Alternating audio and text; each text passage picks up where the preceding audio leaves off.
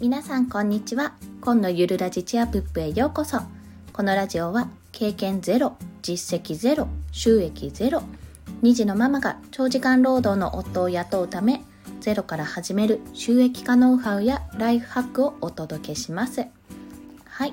今回はですね子供につけてほしい3つの力というテーマでお話をします、まあ、3つの力を先に申し上げると1つ目情報を集める力。2つ目考える力。3つ目伝える力です。この3つの力について1つずつお話しします。すいませんちょっと詰まっちゃいました。はい。まず1つ目の情報を集める力なんですけどもこれはですねもうこの社会ですねもう今後情報過多と言われている今でももうすでに言われているこの世界でですね世の中で生き抜くにはいかに情報を集めてその正しい情報を得るか得られるか判断できるかっていうところに私はもう全て直結するのではないかと思っております。まあ言ってしまえば偽の情報に踊らされて踊らされた結果、まあ、そこでね例えばお金を失うとかちょっと不幸になっちゃった怪我するぐらいだったらまだいいんですけども変な話あの3.11の津波の時ももうここにとどまっておいた方がいいとどまっていた方が安全だという情報といやいやもう高台まで登った方がいいって高いところに避難するっていう情報とおそらくあったと思うんですね。そういう話を聞いたんですけどそこでやっぱりあの情報をいかにどれが正しいのかっていうところを見極める力っていうのが必要なんだと思います。まあ、その見極めるに対しても自分のそれなりの知識がやはり必要なんですね。まあ、津波が来るって言ったら高いところに逃げないと波が寄せてくるっていうそこが分かっていればいち早く高いところに逃げなくてはっていう考え方になると思うんですよ。まあ、そういう判断を下すためにもやはり情報を集める力というのを身につけてほしいと思っています。まあ、集めるだけでなくねそれを判別する判断する力というのも合わせてつけていってほしいと思います。それはまあ今の子供だけじゃなくてもちろん我々世代も我々の親世代もう全てのね人がやはりつけていってほしいなと思う情報を集める力でございます。なんかペースダウンしちゃいましたね。失礼しました。で、次になんですけども、次は考える力です。まあ、これ考えて答えを導き出すという力ですね。やはりあの1の情報を集める力、まあ、それを判断する力っていうのもあるんですけども、まあ、集めただけであと知識を入れただけでは、まあ、ただその知識を出すしかないんですけどもやはりねいろいろ考えることってあるんですよ。この状況によってあこれはどうしたらいいかなこれはどういうふうにしたらこうなるかってこういう結果が導き出せるかっていうことを自分で考えないとやはり考える力って身につかないと思うんですね。で、まあ、それはもちろん例えば答えをねすぐ聞くっていうのも場合によっては必要なことだとは思います。ただ結局最終的には人がいない状況になった時に自分で考えて答えを出さなきゃいけないんですよ。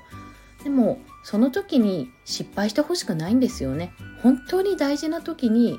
自分のあの決断をねベストな決断を出してもらうために出すためにはやはり日頃から自分で考えて答えを出すっていうそういう訓練を練習をですねしていった方がいいと私は思っておりますなので、まあ、これは勉強というよりは、まあ、日頃のもうコミュニケーションとかね例えばあとはなんでじゃあこの立場から言うとなんでママこれで怒っているんだろうとか思った時にいろいろね考えると思うんですよ。でもとりあえず謝っとけだとその時の行動がとりあえず謝っとけばいいだろうって思うとかえって怒らせてしまうこともあるじゃないですか。そういった時にどうしてこう思うんだろうっていうその考える力ですねそちらをつけていやママもしかしてこうだったのかなってじゃあこういうふうに言ってみようっていうことをね出してくれれば変な話それがねもう合致していればすぐに解決しますしそうじゃなくて余計起こっちゃったなんでだろうってなった時もその失敗というかその経験があの自分の中で力になるわけじゃないですか。こういう経験したからじゃあ次は違う方法で試してみようって。はい。そういうことなんですよね結局。考える力は経験とこうリンクしていて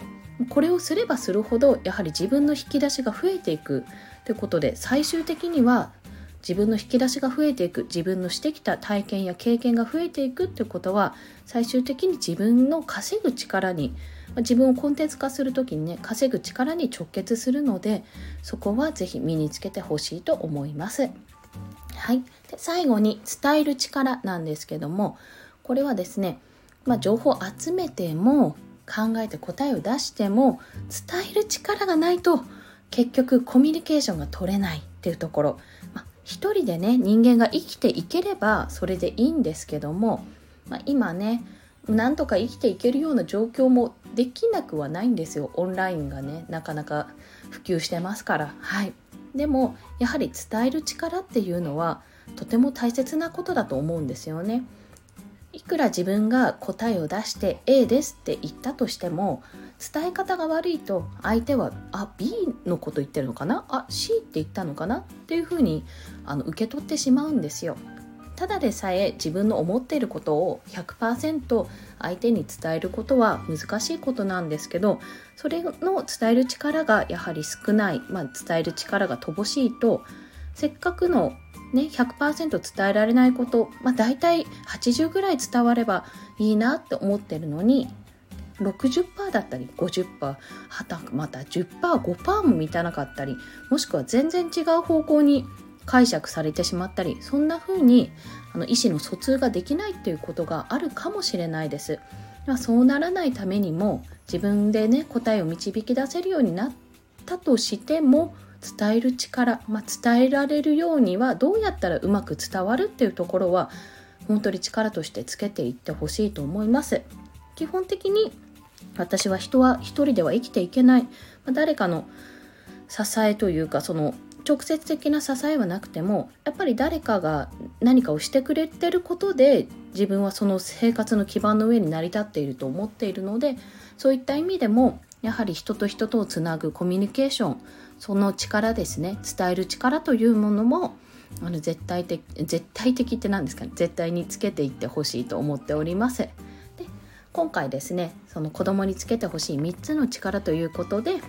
情報を集める力考える力伝える力その必要性をお伝えしました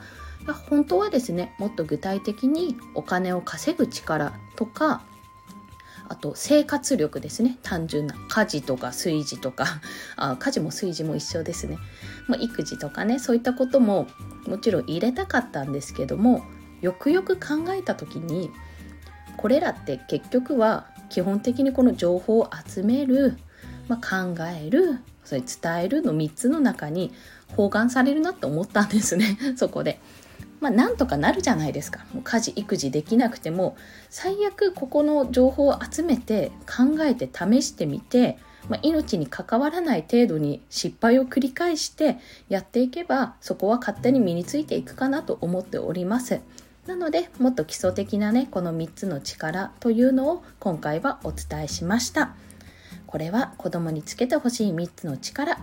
裏テーマとしては私が子供の頃に教わりたかった3つの力ということでございました。はいいかがでしたでしょうか？今回ですね合わせて聞きたいというところでこちらはもう少し具体的にねお金の話とか考え方の話とかそういったことが載っている本を紹介いたします。これは中学生から知っておきたい悪い大人にお金を騙し取られない全知識という本です。こちら、えっと、池早さんの新刊ですね。つい最近発売された本で、私も予約注文して速攻読ませていただきました。まあ、レビューを書いた、あの、レビューを書いたというか、レビューの放送もありますので、合わせてそちらもリンクを貼らせていただきます。まあ、内容はですね、ぜひ読んでくださいというところなんですけども、もう本当に具体的に、まあ、詐欺の事例画像付きとか いや本当にね皆さんね1回は見たことあるようなメールの文あの載ってますよ。こちら。私もびっくりしました。あるあるって思って、まあ、それ以外にも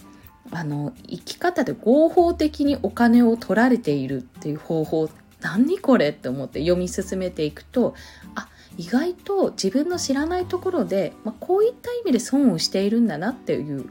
と感じるところがあります。